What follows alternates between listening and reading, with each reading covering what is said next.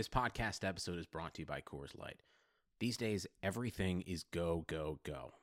It's nonstop hustle all the time. Work, friends, family expect you to be on 24 7. Well, sometimes you just need to reach for a Coors Light because it's made to chill. Coors Light is cold lagered, cold filtered, and cold packaged. It's as crisp and refreshing as the Colorado Rockies. It is literally made to chill.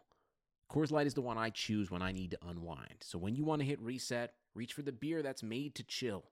Get Coors Light in the new look delivered straight to your door with Drizzly or Instacart. Celebrate responsibly. Coors Brewing Company, Golden, Colorado. What's up, guys? In case you haven't blue, heard, ugh.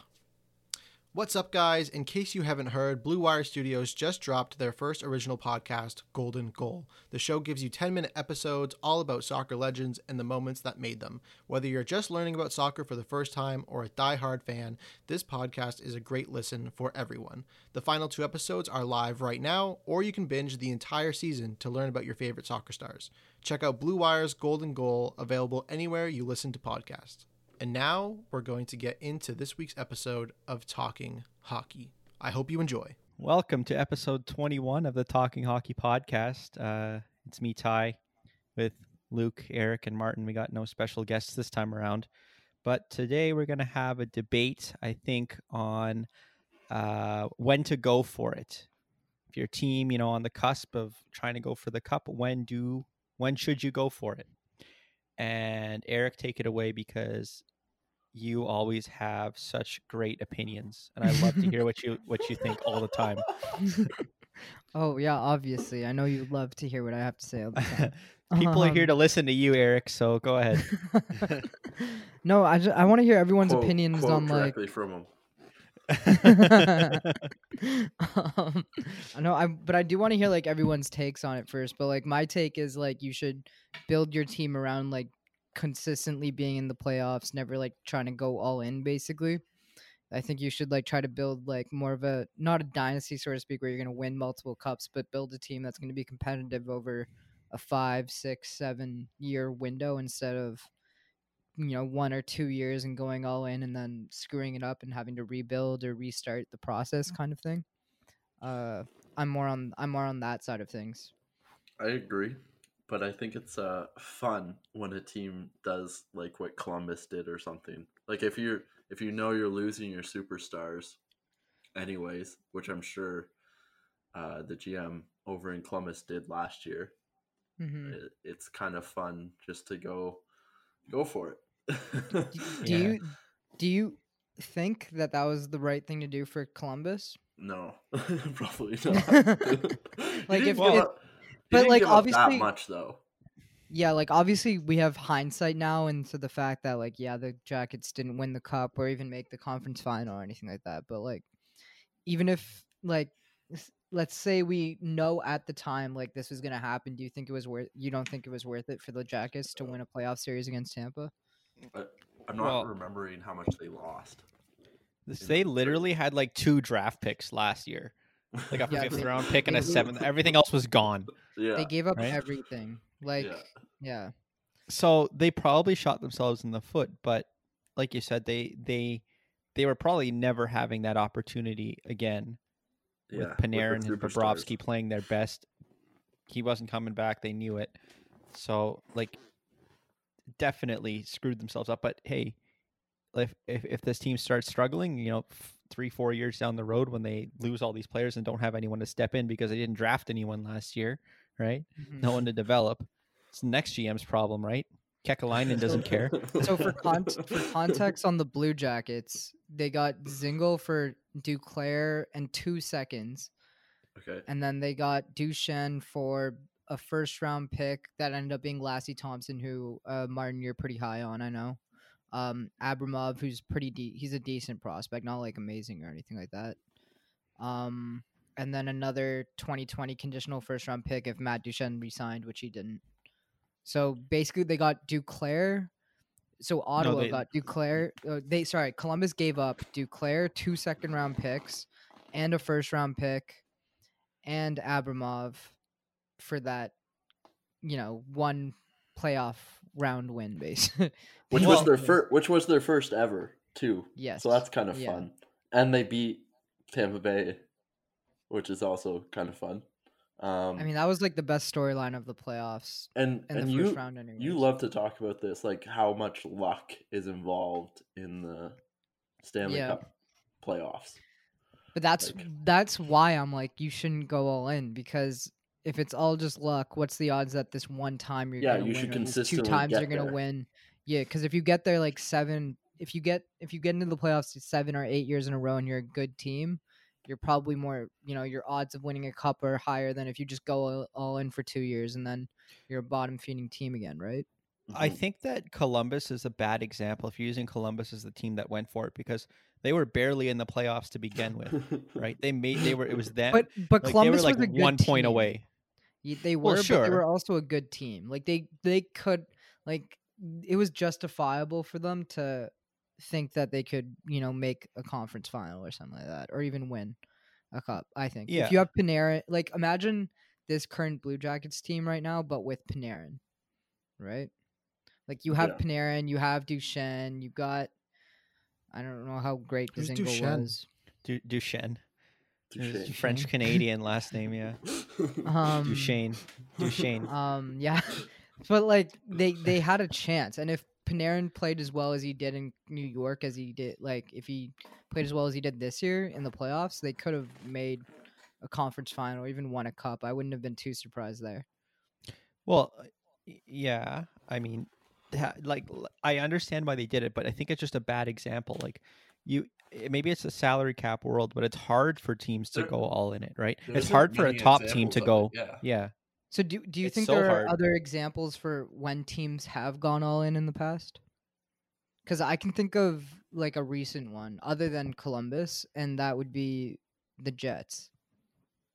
Like last Right. year, they got or two last years ago year, they got Stastny. last well, last year and Oh, yeah, year last year before, right? was, 'Cause uh, Stas- yeah. n- Stastny was two years ago, and Kevin Hayes was the year before, Yeah. right? So they gave up first round picks both those years, I think. But the Jets is an interesting one because like they have really young talent. Like all their really good guys are below the age of twenty five. So besides Blake Wheeler, but but so they gave up a first round pick and Brendan Lemieux, who you know Brendan Lemieux isn't anything special by any means. Um, Do you have any then- thoughts on his uh, on Brendan Lemieux's uh, uh, uh, politics? hey, Ty, what happened? Not mentioning politics. Come on. Sorry. All right, that Hashtag, episode was uh, like two months ago. Yeah. um, and then the year before that, they gave up a decent amount for Stastny too, right? It was a first round I- pick for Stastny, I think. And I'm trying to. f- Okay, yeah. So it was a f- 2018 first round pick that ended up being Rasmus Sandin. I think part of the problem with going all in is if your team going all in, because you look at examples like that, Stastny, Hayes, um, Tatar, and Vegas, all those guys just like didn't work out because you were trying to add like a guy, like a decent player to an already good room. And the Mhm. room already has chemistry, and it's really hard for a guy to walk in there and be like, "Yeah, I'm gonna I'm gonna join this team that's played together for sixty something games at the trade deadline and make an impact. So do you think that teams should be going and making these big moves then? So rentals, because that's I, a I- part, because that's a part of it too, right? You have Yeah. to account for what the rentals actually do when you're going all in. Mhm. the rent. It's I think renting is always hard for like a one playoff run because if you want to get a good rental, right, you got to give up a decent amount for 15 games, 20 games of them being on your team, right? Mhm. it's smarter. I think it's smarter to go all in, sort of the way the Leafs are doing, right? Getting players who are under control. Like last year, they got Jake Muzzin, right? He wasn't a pending UFA. They gave up a lot to get Jake Muzzin, but it was but they get a yeah. defenseman in his prime, not an aging guy, not a guy who's a, who's going to be a free agent, and they got him for basically a season and a half, and then they signed Mhm. him again, right? Re-signed him. That's a smarter way, I think, to build your team and go for it. You know, trading your younger players to get guys who are still good and you can still control, right, for at least a Mhm. season or two, rather Yeah, than just 10, I- 15 games. I agree because if you look at like Tampa when they made the McDonagh JT Miller trade with New York, they kind of did something similar, right? Like they got McDonagh, who had another year left on his contract still. Uh, they got JT Miller, who had multiple. I think he was JT He- Miller free agent. I don't. Know. Uh, remember. no, because they he, they they traded him to Vancouver last off season, right? So they had to have. yeah, but uh, did but, but I think I mm, think they he might have re- I think he had one mhm. more year on his contract. right. and then they Yeah. re- and then they re-signed him and they only and they get ended up giving up like really not that much like they got mcdonagh and jt miller and they gave up namestnikov who's you know not a great player by any means uh brett howden and Hajek. i don't even know how to say his name That was a bad Hajek. trade. libor that was, a, that was yeah. a fleecing of a trade. Yeah, that was a brutal- Howden's But- good. but then they, but then they got but then they also got um Nils Lundqvist who's like a really good defense prospect Swedish defensive prospect so they got like one really good player out of it but they gave New up York. JT Miller Yeah. who's you know a top 20 winger in the league this year and Ryan McDonagh who's you know a solid top 4 defenseman for Because what did Tampa get for the JT Miller trade? They got a decent Yeah, First round pick. Vancouver. Yeah, they got a first round pick that for this year. uh, that's oh for this yeah for Yeah. this year right so uh, they I kind guess of it restocked the shelves. yeah. So that's a good. That's the other thing that does that does for you, right? If you're getting players with multiple years of control, let's say next season comes along, they're still on your team. You still have McDonagh, you still have Muzzin, but let's say, let's say the Leafs this past year really shit the bed. Let's say they had Babcock the whole year, and you got Muzzin there. A team's going to give up something for Muzzin, so you can kind of flip him, right? Mhm. yeah almost or but of course Mhm. like didn't I end think- up happening but it's smart because if something something happens something crazy unexpected happens you can actually Well- still try to recoup some of those assets Or you're like Tampa's like the king. Can- Tampa's like the king of doing it though. Like they even did it this year with Blake Coleman. Yeah. Like they just picked up Blake Coleman for another for this season and the next season, right? Yeah. So like Tampa's kind of the obviously not every team can beat Tampa, but they're kind of the I want to say like ideal franchise when it comes to knowing when to go all in because even when they kind of make an all in type of move, they ended up giving up a bunch of prospects that didn't even really pan out or do anything in the NHL for McDonagh and JT Miller, who were core players last year. And then they were able to flip JT Miller for a pick First. that they used because it didn't get, really yeah, work. to right? get like it, yeah because it well no I think it worked. It's just that he was too expensive to keep. Yeah, yeah they had to I shed think it worked. salary He, perf- he did perform well because I remember in the regular season, anyways, he had like 19 points in 20 something games. With I mean, it didn't work as well as him in Vancouver, but Oh yeah, obviously. No, no, he wasn't as good Um, as, but like he played. but he wasn't going to get the pretty sure minutes in played- Tampa that he needed to do what he did in Vancouver. yeah, well, yeah, because I think he was only, I think in the playoffs he was only getting like third line minutes. I think he was playing Mhm. with like Alex Killorn and Mhm. whatever. That doesn't really matter. But regardless, I think the work, the move worked out in the regular season. The playoffs is a different beast altogether. You know, players underperform all the time. that I want to go back to that playoff series because that was insane to watch. The first, pe- I remember I was watching the first period. It was the first game that was on the playoffs. It was Yeah, that was the Uh, first Columbus playoff game. versus I Tampa. watching that too. Columbus versus Tampa, and the first period, Tampa owned them. They outshot them like Yeah. twenty to five. They were winning three nothing, and you're like, all right, this ain't fair. I, This tur- ain't I fair. almost turned it off. I, I swear, I'm not even and kidding. I then almost turned it off. Like was- I was doing a first pl- period, I was insane. I, I was doing a playoff draft in a bar, and we were just like watching, and we're like, okay, like this game's over. and then Yo, let's see how Boom, high. Let's boom, see how boom. high Tampa can run up the score. Yeah.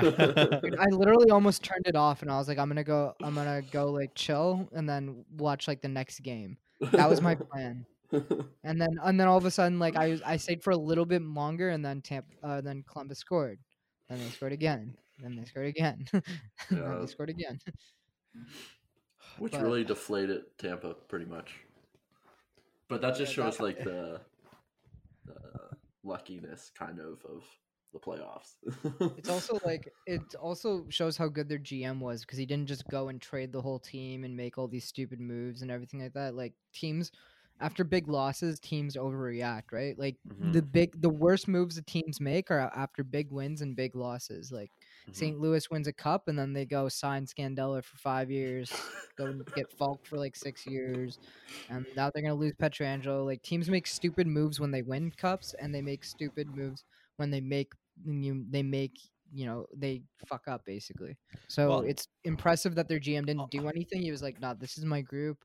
We're gonna sit together. We're gonna trim along the edges. We're gonna trade JT Miller for cap reasons, but they're gonna get a pick that they're gonna use to flip to get Blake Coleman and all that kind of stuff.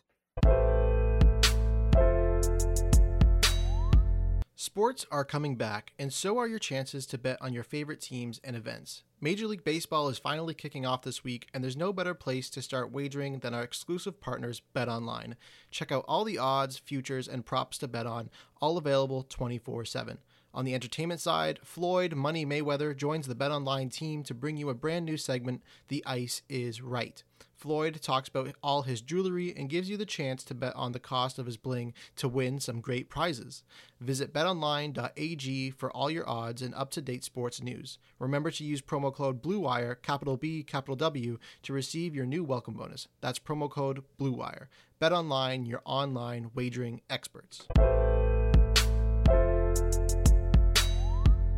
I think it's the way I look at it though, like I, I somewhat agree with you that of course you want to keep you want to have as many shots as you can, right? So going Mhm. for it for one or two years doesn't always make sense. But at the same time, if you go for it and you win the cup, I don't care about the future. I don't care about two years from now, three years from now, four years from now, right? What the team's gonna look Yeah. like then. But Just I don't because you think- went all for it. The cup's worth it to me. I think the issue is there isn't an example that I can think of where a team went all in and it worked out.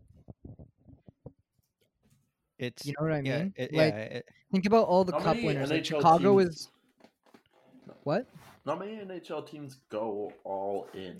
It's it's yeah, certainly hard in like the salary NBA. cap. They don't go all in like in the NBA where they trade four first round picks and or Mhm. five first round picks and they get like some star player that's gonna dominate for them. Like that doesn't happen. But there is like Winnipeg going all in when they acquired Stastny and Kevin Hayes two years in a row.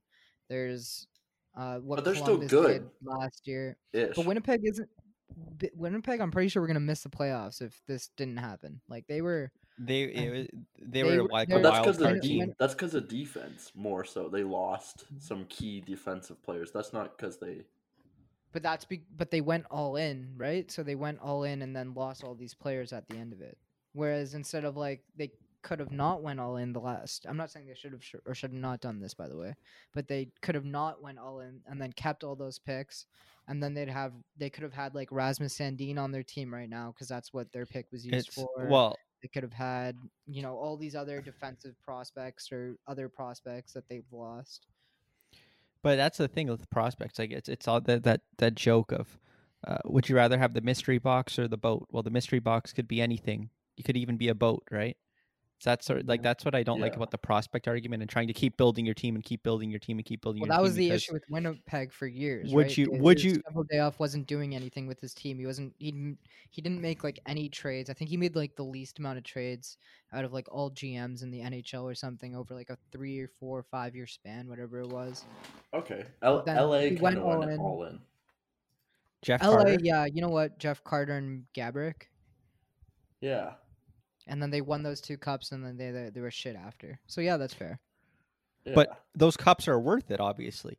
It- you you want to put yourself in the best chance to win the cup, even if that's like a ten percent chance So, based on so what if the you were Winnipeg, say. so if you're Winnipeg, you would have made those two moves. You would have acquired Stastny and Kevin Hayes. Stastny brought them to the picks. conference finals. That's true, That that year they that got to the bring them a conference cup. finals. but that wasn't a cup. It doesn't matter. Like why my team hasn't won a playoff series point, since right? 2003. But I think, but the think the point you were making was you don't care how bad a team gets as long as they win the cup, right? But they didn't win the cup, and they You wanna- ended up being. but uh, not, they're but not as we now. but as we as you know, the to win the cup is kind of a crapshoot. Once you're in, it is. once you're in, you're. But that's but then but then how do you decide whether to just you know Winnipeg keeps all their prospects, they make it in the playoffs. Who No, knows under- if they even like because Winnipeg were gonna make the playoffs those two years anyways. I Didn't matter if they agree. I acquired think Hayes. It didn't matter if they acquired building Stastny. a They were team. good teams. I think building a team is better. Like I think where LA is now is they kind of shot themselves in the foot by winning thing- two but- cups. but But, the they thing also did that- some dumb moves. They just kind of like That's what I was about to say. Like they just their they screwed themselves over after they won the cups as well. yes, yes. Like if you look at the contracts they signed, like Doughty for eleven Drew Doughty. like, Jonathan Quick. Brown. Hey, best goalie ever. Quick, Dustin, Dustin Brown. Brown. They had Mike. Dustin Ri- Brown's Mike good, hey? Although I think Dustin Brown's good. He's okay. actually good. yeah, look good. at his. Uh, he's the, he's always the best war. He has the best war in, in Gar because he draws a lot of penalties. Yeah, because he pisses everyone off. He's and then the punchable Kopitar, face. Kopitar deal's okay, but like he's not gonna. That contract isn't aging well as it goes on. It's not as bad Yeah. as the Doughty one. But they- have and to. then- They've they've done nothing to build themselves back up enough. In, Well, no, but I think late- they did because years. their like their prospect pool is like one of the trading best in the NHL right now. Yeah. Martin, I think I think the just relying on problem. Hey, hello. Yeah, continue. I'm trying to talk here, I, Eric. I, I paused. I, am just kidding. I was wait- I'm Sorry. waiting. Um, Take your time. Okay.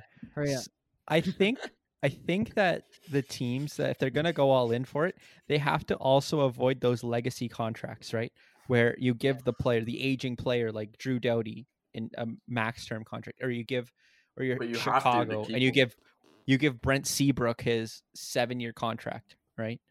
And you're stuck Yeah. with him for the rest of his career because of how good he was in that playoff run and when they went for it. You have to Mm-hmm. also avoid those and flip the players when they're you know approaching their decline as as a rental, right? I think I Mhm. think the It is problem is, about- teams don't don't know when to let go of guys. It's so hard for a team to decide Yeah. like, oh, we're gonna let this guy go now.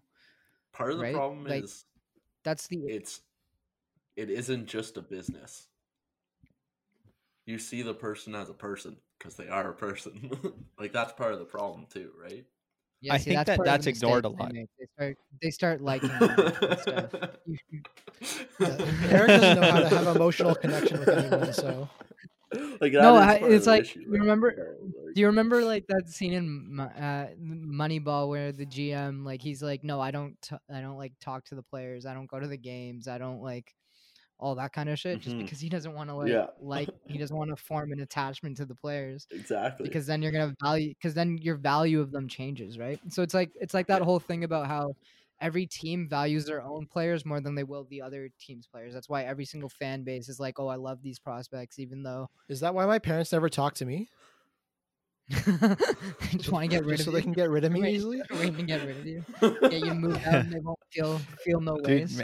I feel bad for Eric's future children, man. Instead of he doesn't speak to them, and he just wonders how much value they bring to his household. What's their My war in future- the or their their war in the kids will be a value net to the drain. household? My future kids will be a net drain. They will have a negative war. They will be the Jack Johnsons. of, uh, kids. He's gonna blame some like outside person, like this the director of scouting from 13 to 15 years old. He's gonna be like, "It's their job. This kid's fucked up." Wasn't it Jack Johnson's Um, parents that used him for money? Hey, yeah, it, Yeah. is, it was. Yeah, they did. No, maybe maybe right, Jim right Rutherford was just that, I was like, oh, you know what? Maybe too close to home there. I don't know. no, Jim Rutherford was just helping a brother out, man. He he got too connected to the player. That's what I'm saying. Like, I, what are the odds Exactly. If, if, if Jack Johnson was just a complete asshole, or just like just nobody, like just like just some guy, like he never would have got that contract, right? Yo, but he I was like friends with Crosby, and like maybe the GM liked him, and he had a good relationship with Bes- people. besides all of a like bad sudden- contracts, I think Jim Rutherford's one of like the best GMs.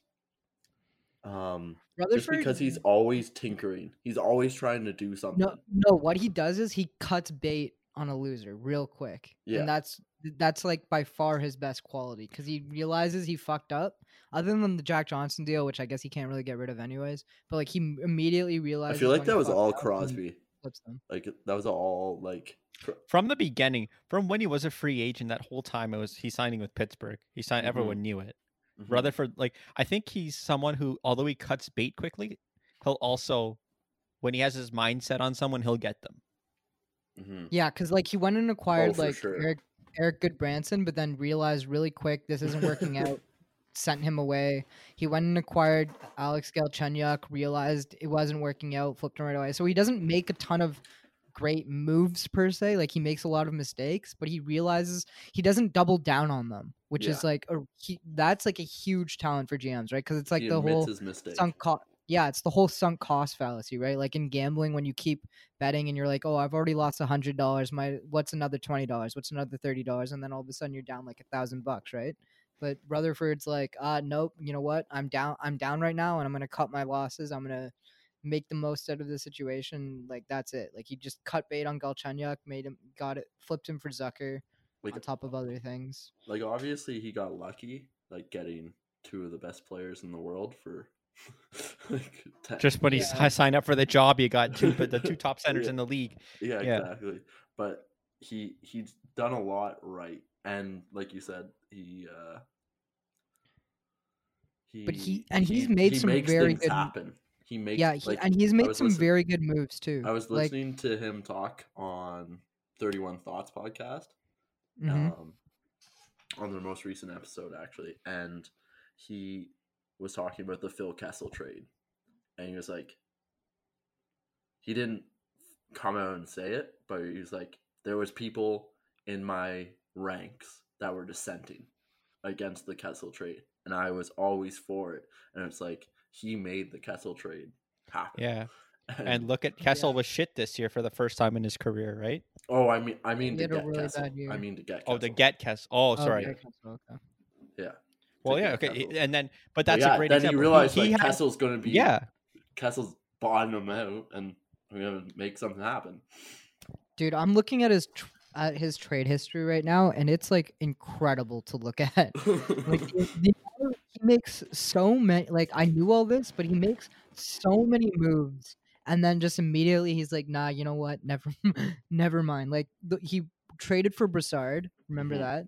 Mhm, And then he was like, "You know what? No, this didn't work out. I'm not gonna re-sign him or anything like that." Like mhm. cut bait, cut his losses right there. That's all in itself. That's impressive because most GMs would just double down, give him a contract, say it's a one-off.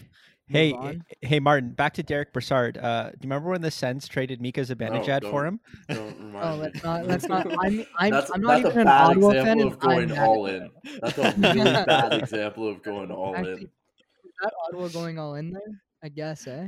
Yeah, wait, it was, which was terrible. The year, the year that um that Pittsburgh traded for Kessel, did they win the cup?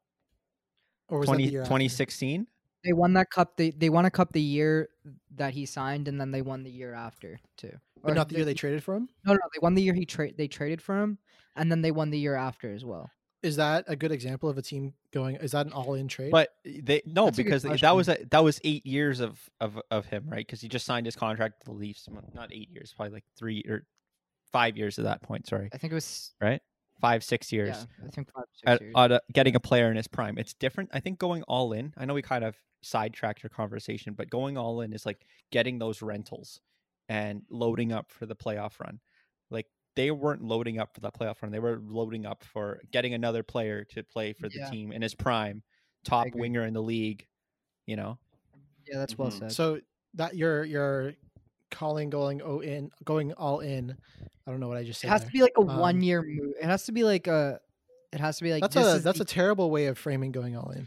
What do you think? Okay, so how would you define going all in then? Well, like, I think going for the Kessel trade would be a good idea or a good is, example but of going is all that in. going all in if you have him for six years? How is that not going all? in? If anything, that's more of a commitment of going all in because you're got it getting him for so long.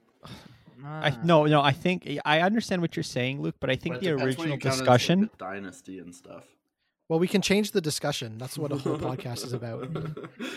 right so but there the, the, that's the other thing though is that your leafs traded their star player in his prime h- to a cup contender how many times has that happened as well Okay, so another example of potentially going all in in this in this case would be um, a team trading up to get the first round draft pick overall. Is that going all in? First overall draft pick, you mean? You're not going you're not going all in maybe for the playoffs, but you're going all in for your team, which in the long run is all in. Like are we counting going what if it doesn't work that year, but the, the moves that you made to go in all all in the year before were the ones that paid Nah, off the next year to win you the cup? You're making this way too complicated. Another- Shut the fuck up. yeah. You know, like, Luke, shut what up. is Luke, is the Luke, definition of going Luke, all in? Luke, that's more that's more so like if you were going the opposite, going to trade for first overall.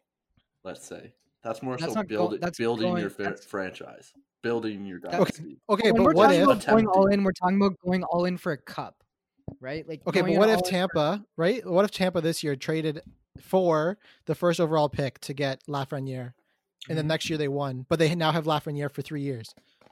Is that going all in? They'd They have to haven't give up for, an obscene years or something amount. like that, but yeah.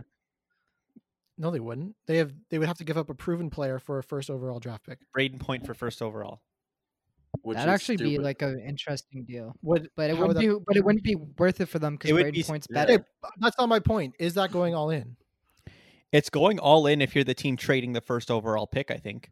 Yeah. But what if it's Ta- what if it's Tampa trading for that first overall pick because No, they want that's not- Lafreniere? No, I don't even know if the team, the team, the team that They'd be first, giving they'd be giving the up team. current they'd be giving up current stuff for that year. Yo, it really depends. This this year could be get better interesting. No, than this next- happens in the this happens in the offseason. It would be Uh, interesting if the if a team that loses that gets uh, like Yeah. Pittsburgh say loses, they get the first overall pick. Yeah, But that's not going all in, right? No, my, That's my point is like trading for the first overall pick. Yeah, I know. The, the the key aspect that you said was that they don't. It's only a one year move. But what if the one year move was to get Lafreniere for three years?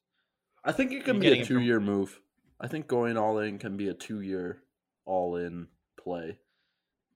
I just I just of. think it's kind of ridiculous to to say that Kessel doesn't count because his contract was six years, but maybe they, they only used him for three anyways. That was a they won two cups. that was a fleecing of a trade too. Besides Casper Cap Kapanen, like that was a No, but that was just a cap dump, right? Like that Yeah. wasn't a. that's fair. The Leafs And were going to be shit. It was for their tank, man, more than I think- anything. Honestly that like obviously Pittsburgh benefited more. There's no doubting that because they got two cups out of it. But it Mhm. wasn't like a bad trade because like how many teams would have been willing to take Kessel at almost eight million dollars? oh, right? never And mind. They they ended up getting Frederik No, Andersen Frederik- too yeah, I was about to say they Yeah. used in the trade tree. Fred. In the trade tree. Yeah, That first that extra pick was flipped for Andersen. That's true. Mhm, Um, mhm. I think that the the biggest But they problem gave was up that like they Maxime got Comtois pick. That's true. Yeah, well, like for Andersen, Yeah. yeah. that's But not Yeah, that bad of a deal. Yeah. It's not a bad deal at all, actually. They got a they Yeah. got their goalie, Starting man. They that yeah. was what was Mhm, missing from mhm. their team. They got him. Mhm. I think, yeah, I think the issue with that trade for the Leaf, if you're looking at it from the Leaf side, is Scott Harrington. They could have probably gotten a better prospect than him, in along with That's fair. Kapanen. that's fair. Well, Scott Harrington when they first got him, he looked pretty decent, and he Well, was, he The looked, reason like, why okay. the reason why the Leafs got him was because Mark Hunter loved him because he was a, a ex London Knight. We should have another podcast on just just on the fact that I went to high school with Scott Harrington's sister. Was she hot? Wow. Oh, yes. Oh god.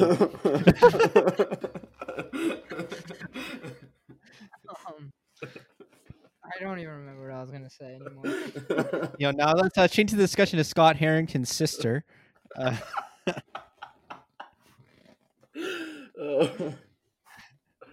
oh. That's funny. Um, what were we even talking about? I don't even remember. going all in. Back, Harrington. back to my back to my. I was talking about Rutherford. So he went and then he acquired Ta- Tanner Pearson for Carl, Carl Hagelin. Then was like, nah, fuck this. Trading. He traded Pearson for Gudbranson. Mhm. Then traded Gudbranson for uh basically nothing, like nothing like meaningful. And then, Getting but along the way, a big win.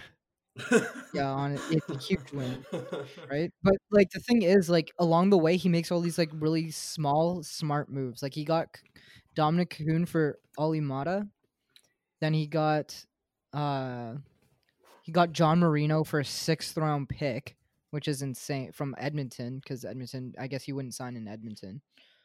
Eric has a Um, hard on for John Marino confirmed. obviously. Um, then obviously he went and acquired Zucker, and he gave up basically just a first round pick and Calen Addison and one of his mess ups and Alex Galchenyuk. Like But he just he just flips around. Whew. Zucker. Yeah, and they could win. Like Pittsburgh could easily win this cup. See, that's all. uh, That Zucker trade is more. Actually, it isn't really. An, is okay. You know what? I'm starting to agree with Luke. This is weird. Yes. Damn it. How Because- how can you that quantify move- going all in that by move the is year? kind of an all-in move. I agree because he still has yeah. Because he has three years left on his deal after this year. If anything, it's more of a going all in move because you're literally saying, I'm getting the best available player that's not even on the market or maybe is on the market and the years beyond, Yeah. even though I just want them for this year and can potentially trade them like they did with Okay, Kessel. so there's two there's different types of all ins. There's going all in for a year or two years, and there's going all in over the long term, which I, I think I- Pittsburgh's a yeah. bad example of going all in because Rutherford's been so good at tinkering and making things work and still being a competitor for so long. okay, so y- we could Guys, differentiate. this, is this the going all in podcast or the Jim Rutherford is the best GM? no, but I think we can differentiate between going all in and like sacrificing like your entire future knowing you're going to be bad in a year or two versus going all in making smart long-term decisions that are going to keep you competitive over the long term. So like Rutherford, he's made all these moves. He kept Zucker for a couple years, got Kessel for a couple years, competitive over the long run, but then there's moves like Winnipeg where you're like, okay, I know I'm only going to have this guy for a year Mhm. or for this off season and then my future like I don't really care about my future right now. Like this is just Yeah, to but win. Again, There's two different types really of going to worry in. about their future that that But hard. they do a little bit considering like team right now. Is so young, Laine is so young, Scheifele's decently Yeah. young. for sure. Um, but they don't have a second line center, and they gave up all these assets that could have made gotten them the second line center in the end, anyways. But right? They don't have a defense Their whole right, right now. now is their defense. They didn't give up any I mean, the- but defensive prospects really. But they also don't have a sec a really good second line center, right? Like they don't have No. really good depth down. Like Bryan Little, I guess. But, is what they the have, prob- yeah, Little's part of the problem is they keep relying on Little, and Little is and they signed him to a huge long term. prone. In, And they signed him to a big long deal. So yes, he is. Like and he they missed the him. entire season. They love him They, in Winnipeg. he's a good player for sure. but and he's not a and he's played his guy. whole career with the franchise, so it's like See, there's the emotions. yeah, again there's getting the, back to the emotion.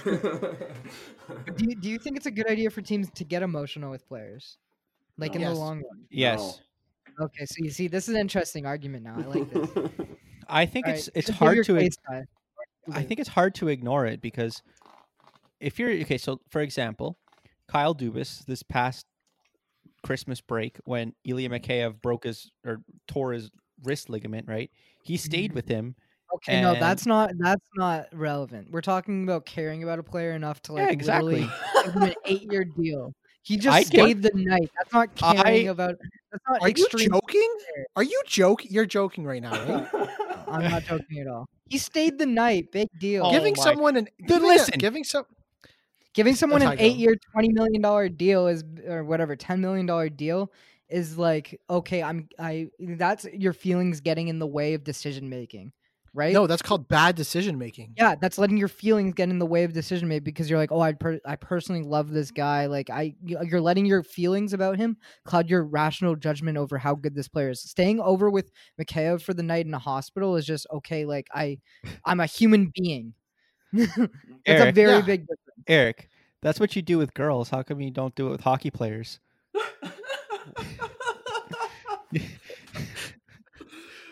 Yeah, Eric, uh, you give girls eight million dollar contracts for one night. Yeah, I don't know. I, I don't. I don't even know what. I don't even know what kind of joke you're trying to make there. I don't even, I'm trying to say that. I'm trying to say that like you get emotionally connected to girls. Why not hockey players? The, that, I, Oh, I'm still okay. not getting your I argument. don't. here. I don't understand. Wait, no. I don't know either. Okay, no, no, Luke, hey, Luke. Yeah, it'll Ty. Shut up. My my argument was more that you pay for sex. So that was a pretty one. I got that joke part of it, but I didn't get the way Ty was trying to frame. it. I didn't know where Ty was going with it, but I thought I'd finish with the pay Yeah, for yeah, sex one because I thought that was that was better, and I was like, I'm just gonna finish this joke. I think.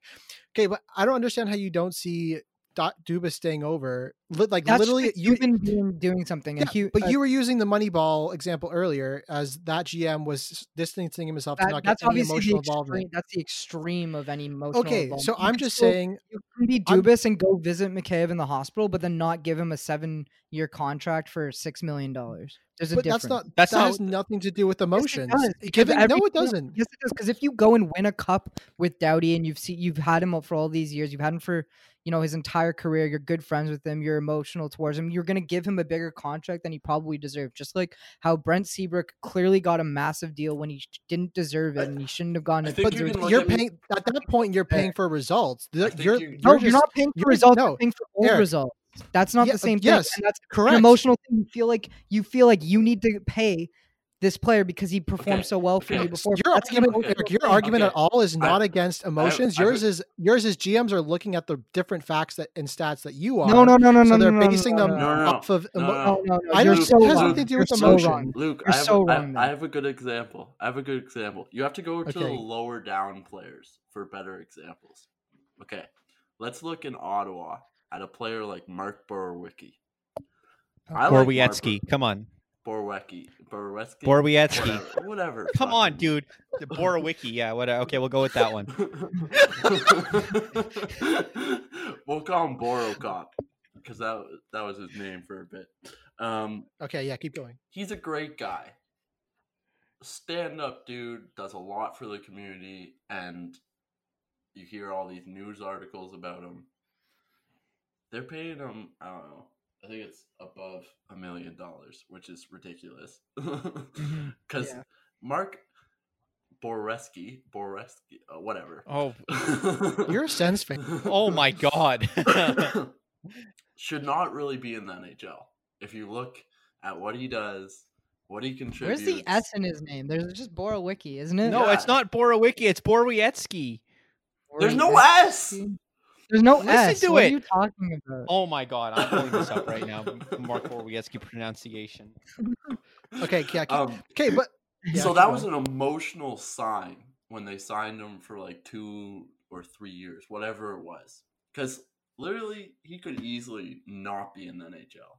And no yeah, but that's like a nothing. That's not that's not something that's going to impact your franchise, really, right? Like but- like But That's a not a franchise That's a different level of emotion. You're talking about emotional towards the guy because he did this, this, and that for your franchise. Yeah. which is like I understand why they. Do I that. get it. don't- I don't. I do don't get it. I'm not saying I, it's I don't think they should. yeah, yeah. I but agree. I think that is a better example of emotion in the game and like GMs, teams signing players because of emotional connection. yes. Yes. But that's not going to impact your franchise. Like that's not a problem, right? Like having a personal relationship with the player No. isn't a problem, and having No. a personal relationship with the player where at to the point But they keep giving him c- contracts, which is kind of Yeah, fucking- but like, but he's a, but he's an NHL player. Like he's a he's a twe- he's a bottom he's a sixth defenseman, seventh Yes. defenseman. and it, which is on a team almost like the. Sanders, it doesn't matter. But Yeah, they're not hitting the cap. They don't. They, I guess they don't have much cash, but he's like a guy for them, right? Like he and he's maybe he's a leader. I don't and know. I he's don't a want to speculate. he's a stand-up guy. He's a- like he's and obviously a great like human fans being. definitely like him and all that stuff. But giving that guy one million dollars instead of nine hundred and fifty thousand dollars isn't a big deal. It's when you're okay. I think it's this more than a million dollars. Hey, listen, Eric, fifty thousand dollars is a lot of money. Okay, Especially for Melnyk. That's as much but- I make in a year. Yeah. that's my salary. for for NHL players. It's literally but like a percent. at the same time, I It's a do think there dinner. is a a point of of rewarding guys who are doing good in the community, and maybe yes, like I not to the point I of like, think so. hey, here's here's like a million dollars. It's like, okay, here's an extra hundred thousand dollars because you're doing good good work in the community. Maybe your stats aren't that good. There's a there's a there's a point to pay for intangibles, but it's it's when you get to the point where it's like we paid for this guy's leadership throughout the cup, and it's like, okay, well, good job. Like he, he still sits on the bench for like 55 minutes of the game and he doesn't really do that much when he's out there so I, I but at the same time I, I think there's a component of you have to care about the player the individual and work with them and that's more of like a an organizational thing i think not just uh, solely on the gm like it's treating them well No, feeding yeah, them well most you know taking care of them aren't done by the GM for sure. Like it's a Yeah. organization, top to bottom. They deal with hundreds of employees, maybe not hundreds, you know, Yeah. dozens of employees. I'll say. So it's and so so it's the GM taking the best advice from his team, trusting them with that information, and also getting to know the player a little bit through their interactions as well. It's like do you do you punish a player heavily for the agent that they have? Like that's another thing too. Is is the agent the one fleecing the the Yeah. GM? Like there's so much more that goes into it than and I, I think there is a, a uh component of I would I would say I would say the agent you have is goes to the type of person you are.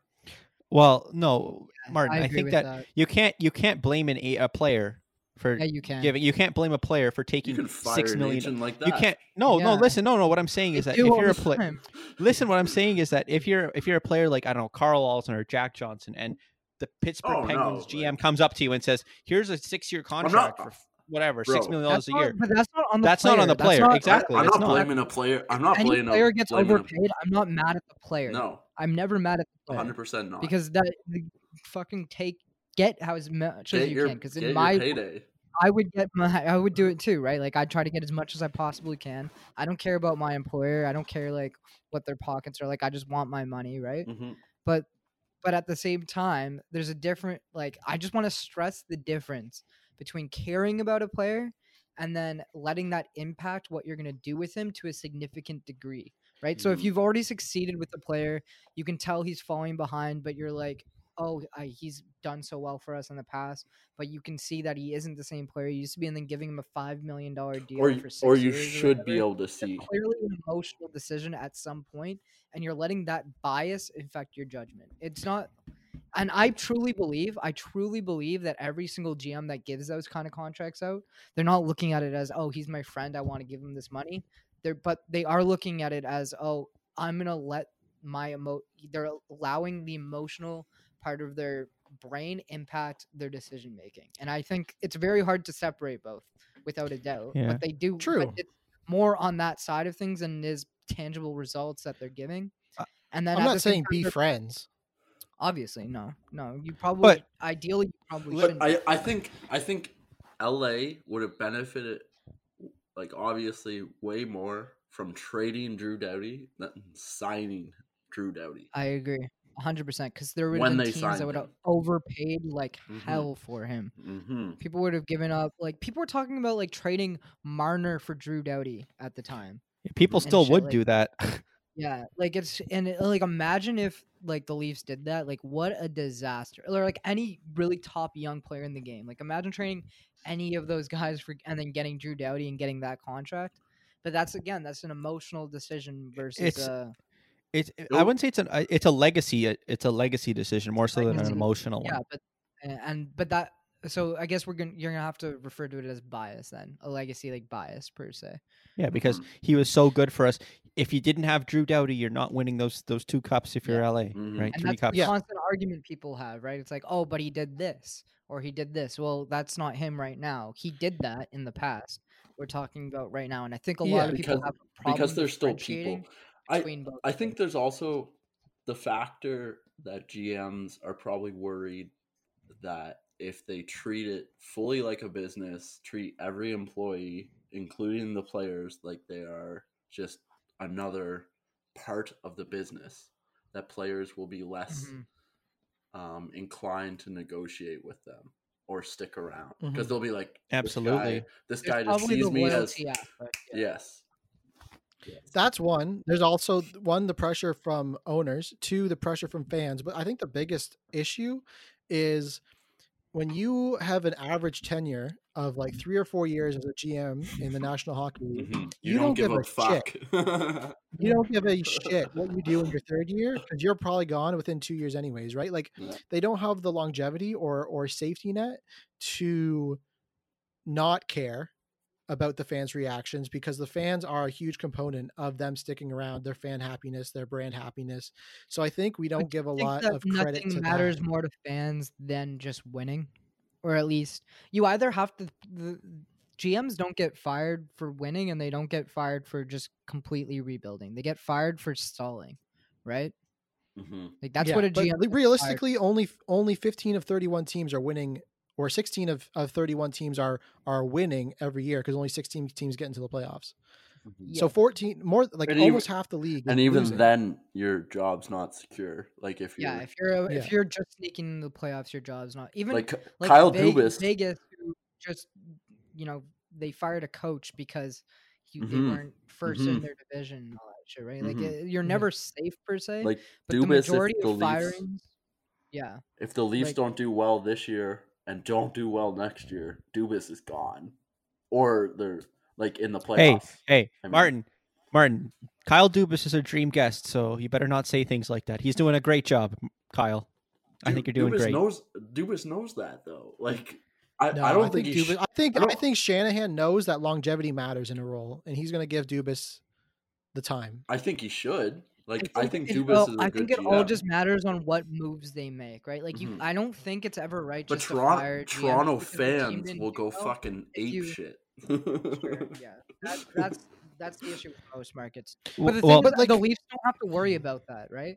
What do the Leafs care if fans get angry? They're gonna pay for the game still. Their revenue isn't gonna go down. If Vancouver's fans get angry, they care because revenue goes down. People don't show up for games, all that shit, right? All eh, you know, Arizona all of a sudden, or I don't even know if they're ever gonna fire Chayka after everything that Hey, happened. But regardless, listen, sorry, he was he, Regard- he, he but regardless, if you're the Leafs, if you're the Rangers, if you're you know the biggest, the bigger teams, you don't need to fire a GM because fans are unhappy. You need to fire a GM because you're like, oh, okay, you know what, this isn't working. He isn't making the right moves. So as long as Dubas is doing the right things, I'm not going to say it doesn't matter what happens on the ice, but they'll be able to justify it and look at it and go, okay, like. You know, you're making all the right moves. You're doing everything right. It's just, you know, playoffs are partly luck at some point obviously if they lose the first round or if they lose the play in and then lose the first round next year, major changes will happen, I would Mhm. assume, Mhm. franchise wise. But I think ownership steps in at that point because the owners also are are. Uh, see, the thing is, like, I don't know, I don't know how much owners ownership cares when it comes to the big teams over you know making long playoff runs and all that stuff. That's like if you're making uh, making the playoffs, it's one thing, but how much like they're gonna make a shitload more money undoubtedly if they make it to the conference finals finals, but like they're still making a huge profit regardless of the their teams making the playoffs. I think not, if you're, I making think if first round. if you're the Leafs ownership, you're dishing out millions upon millions of dollars for your scouting. That because they, you know, I guess probably the past five Yeah, years scouting and stats, they've spent tons of money on that. Money, right? They're not losing But- money. They're never gonna have to worry about losing money. If they're investing in all this, you're gonna want to see results at some point, right? Yeah, that that's definitely right? Like I, but I'm just saying that they're less likely to go the panic firing mode, whereas other teams constantly do do that, especially Yes. middle market teams and lower market teams. Buffalo. That's when you see Good the example. Panic, yeah, Just fired. that's when you see the his face? panic. Yeah, Botterill, right? Mhm. But like that's when you see the He was panic shit, moves getting set in because Buffalo fans immediately they're angry and they're like, okay, you know, you know what, we have to fire this GM. This GM has to go. He did nothing, man. He had nine defensemen on his roster all year Yeah, and couldn't he trade a single one of them. Botterill isn't the greatest example because he didn't do anything well. On top But of like that. he also had bad ownership. but it but it was ridiculous that at like when they fired him. Like why uh, Yes. why now? Yes. Yeah, well, no, it's it's also like if you're Buffalo, you're now into your like fifth GM in, in seven years, right? Or fifth head coach as well in, in seven And then at some point you also There's have no to consistency. Maybe it's not the GM. It might be ownership's responsibility at some part. How do you fix like- it? Yeah, you can't keep putting new people in and then you don't get results, right? Because you need consistency. Every single year, Jack Eichels had a different coach, basically, man. I think with the Leafs, it's a bit different because they're owned by companies, not a not a single entity like a lot of other teams are, which I think is a huge factor in the Yeah, 'cause ownership. Buffalo has Because to deal Tannen, Tannenbaum isn't he? Pegulas. Tannenbaum like owns twenty five percent of the company that owns twenty five, or he owns the company that owns twenty five percent of MLSE or something like that. Mhm. and he's like the executive chairman or chairman of the board for MLSE. So yeah, he's like he has the most say in the organization, but he himself is not like really personally financially invested as much as other owners are. maybe maybe all teams should be like that. Well, then you just put power in, in Well, the the- hands of I think the issue is, is- when you put you put ownership into the hands of Luke, like that's one a whole G- different one- topic. I know, yeah. whole different I one. think, I think the issue, issue is like when you have uh, owners that want to be too involved in the team and don't know anything about the sport, right? Like, like Melnyk, he doesn't know anything, but he gets himself involved too much. The Pegulas, they don't know anything, they get themselves involved too much. Like owners that, like I shouldn't know the owners' names for most franchises, And the fact that I do know some names is the issue, hmm right? The owner's job is to hire the president, whose job it is to know about business and running an organization. That's why I think Larry Tannenbaum and Brendan Shanahan are probably one of the biggest, best leadership teams in the in the NHL because I don't really think Larry Tannenbaum does much. He's got Masai Ujiri, he's got Brendan Shanahan, and he's got uh, the TFC manager or president who also like they they run their own shit. Like Yeah, like every team This- runs themselves very well. yeah, I don't think Larry Tannenbaum is is heavily invested. And again, I think that goes back to his he's not very financially invested in it. Like if you think about, you know, um, Mark Cuban or or whatever, he's so invested in in But Dallas. he also Yeah. knows he's what he's doing. cor- correct, But, but he's, he's a like he's a super fan too, right? Yeah. Like, he's an there's- investor. yes. So it's like he, as a financial investor in many companies, he's still on the board or still speaks and is heavily invested with a lot of those companies. But he, but he also knows to remove himself. Um, and I think that's really the mentality that you have to take it because it is your money at the end of the day. That Obviously, is Carolina, a- that Carolina. Hurricanes or owner, he was he Yeah. came in. He's to doing a great job too. Yeah, but everyone see everyone was worried about him at first because they said he's so hands on. that- that's hockey culture though, more so.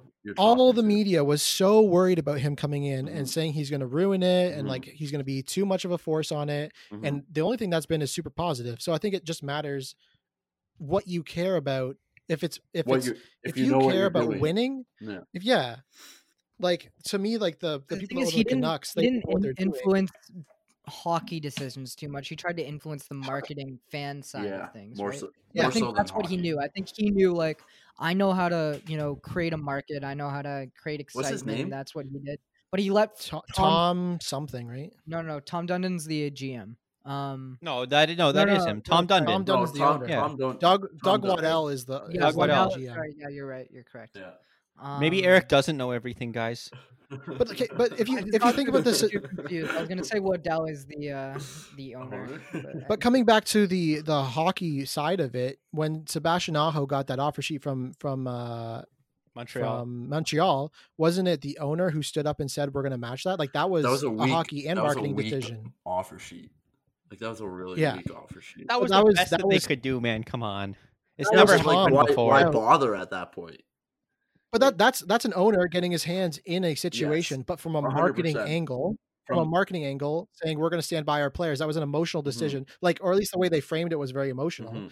And so, I don't I think don't being think they heavily framed it very emotional. I think they were just like, "Ha, are you kidding? You think we're gonna give up this really talented guy for?" Is that that?" on emotional? That's I don't that's that's part, on- that's uh, you I guess caring that- about the I player, know, I guess player, you the can make the fan, argument and the marketing. I mean, I think yeah. I feel like that's more of just like. Uh, I feel like that's more commodity. guy's- Yeah, I feel like that's like, why would I give up this gold bar for two pieces of silver? Mhm. Yeah, I'm not disagreeing, but I, they still think there was an emotional aspect of it because they much like I think Carolina fans came, came out was like That was basically said, "Fuck it." That was their star player. What if what if the Leafs or, or another team offer sheet an, uh, like a like a mid tier player like Ethan Bear for example this offseason would would the ownership still say the same sort of thing?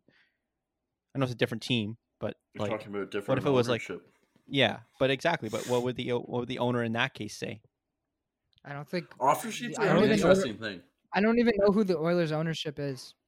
Now that I think. Katz, Daryl Katz. Oh right, yeah. No, I know. Never mind. But with that, I don't think they would ca- like. I think that that speaking out about an offer sheet was strictly a Carolina owner personality move. Like I don't I think it's a Florida would marketing move. I think they Yeah. got a shit ton of retweets because they just Mhm. put a laughy face beside the the offer sheet offer from Montreal. Carolina's like their social in-game- media team dominated. It deserved the the laughy for, like, face. a week. They did. It did. a hundred. Martin, it didn't. That's that was honestly the like. If you're gonna offer sheet someone, Aho was probably their best. They did everything They they, could. They put went to the huge. next- No, they put the next. They go to the tier above, but they were just being bitches about it. And They were put. to. They put huge signing bonuses there. That's the only way that they could have done it. All No, this to say is ownership involved in a the team is not level above and gave up an extra pick, and they could have got Aho, and that would have been their franchise center, and they would have dominated. But that's another topic for another day, and we're already at like almost an hour, so I think this conversation has to be. Guys, this conversation went from should teams go all in to Jim Rutherford is the best GM in the league currently. To should owners care about their players? to To end who is the best owner in the league? to end capitalism. Is that what we're saying? Um, Yeah. oh, You missed. Oh, you Ty's missed this, in a the emotion burn the oh involved. damn, burn the owners. Yeah, Emotional. eat the eat the owners, eat the capitalists. eat capitalists, the rich. eat the Yo. rich. Yo, I saw this tweet. Oh my god, I almost lost my mind at this because it was so dumb. Hey, no politics. It was Hey Martin, whatever happened to the, whatever happened to uh, this week's worst comment section segment? He stopped Oh, reading we- comments about three months ago. Yeah. Your co- their comments are just so bad When when when that I lose when my uh, mind every time. When when we, the season gets back, we'll do like winners and losers of the week, and we'll be consistent with it. But I'm always on- the loser of the week. I read a lot Yeah. of the comments, Ty. I don't think you realize how many of those comments I actually read. Yeah, I'm I I- Ron, fucking does read them because it's so funny sometimes. Because I'll be I'll be like I'll respond to a comment and then the guy will respond back and then I'll see Martin respond to him after that and I'm like Martin's like I can't take this anymore. I need to step in. It's so funny. No wonder Martin loses brain cells every single day I talk to him, man. Like e- every time, it's like he's lost it a little bit more. It is so funny. I can't tell if he's going bald from the stress of the comments or he just got a nice haircut. Uh, I His did hair's just get a falling out. haircut. I did just I could see. haircut. Your mom do it, or or like an act- you go to a barber. My buddy did it. Oh, nice. Support your local business. Support your local friends. And Stay with that, safe. I don't pay him. oh, You're He doesn't scum. pay him with cash. not even a tip. Not a nice little like oh I'll buy you a drink. I'll buy you a couple usually, drinks. usually his parents make me dinner. Oh my god. So you and Martin, who the fuck are you? I don't know. I hate this guy. I hate you. All right, so that was a good overall conversation about all those different themes that we just packed into one 59 minute rant. Okay. Good. You're welcome. Guys, So, we're really bad at staying you. on topic. I'd like to Well, thank that's Sam Aaron. Gagne for coming on last podcast because that was pretty dope to talk to him. Um, Yeah. Yeah, I know, Martin. You were at a loss for words. Man, Luke, I wish you didn't cut out the part of him stuttering and you just let it be. It would have been so Honestly, I have to check if I, d- I did or not. I like I don't know. The first half I had to cut out quite a bit because I was cutting out a lot of. I feel uh, like you overemphasized how much like I. Uh, No, you Dude, it was it was funny. You froze. I was like, Martin, come on. it was like it was like seven seconds for five words or something. I don't even know. It did did did you uh how So- How Okay. COVID? Yeah. How COVID? How COVID? how, how how deal COVID? How are you doing? COVID. All right. See, guys, Martin will roast you guys in the comments, but we roast Martin on the podcast, so it's fair. It's very fair game. Anyways, Okay. thank you everyone for Goodbye. tuning in, and goodbye. Here's the outro now. Thank you everyone so much again for tuning in to another episode of Talking Hockey. We've really enjoyed this process of making this podcast um, and continue to uh, make the best content for all of you. If you like this episode or any of the last episodes, please leave a review or a rating on Apple. Um, it does a lot for the show. Please hit that subscribe button, that follow button on Spotify. Um, also, please reach out to us on our Instagram at Talking Hockey.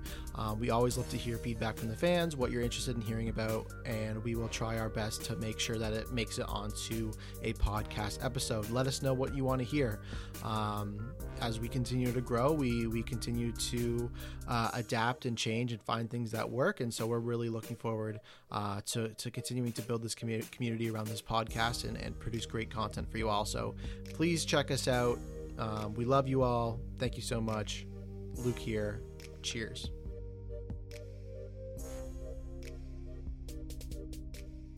With a single, seamless API integration, CoverGenius enables companies across all industries to distribute customized insurance policies and warranties at point of sale or sign up. Trusted by partners like Intuit, Wayfair, Booking.com, and eBay, CoverGenius's platform embeds global protection in all 50 states and 60 plus countries. Happier customers, unlocked growth. Insurance the way insurance should be. Visit covergenius.com/start to learn more.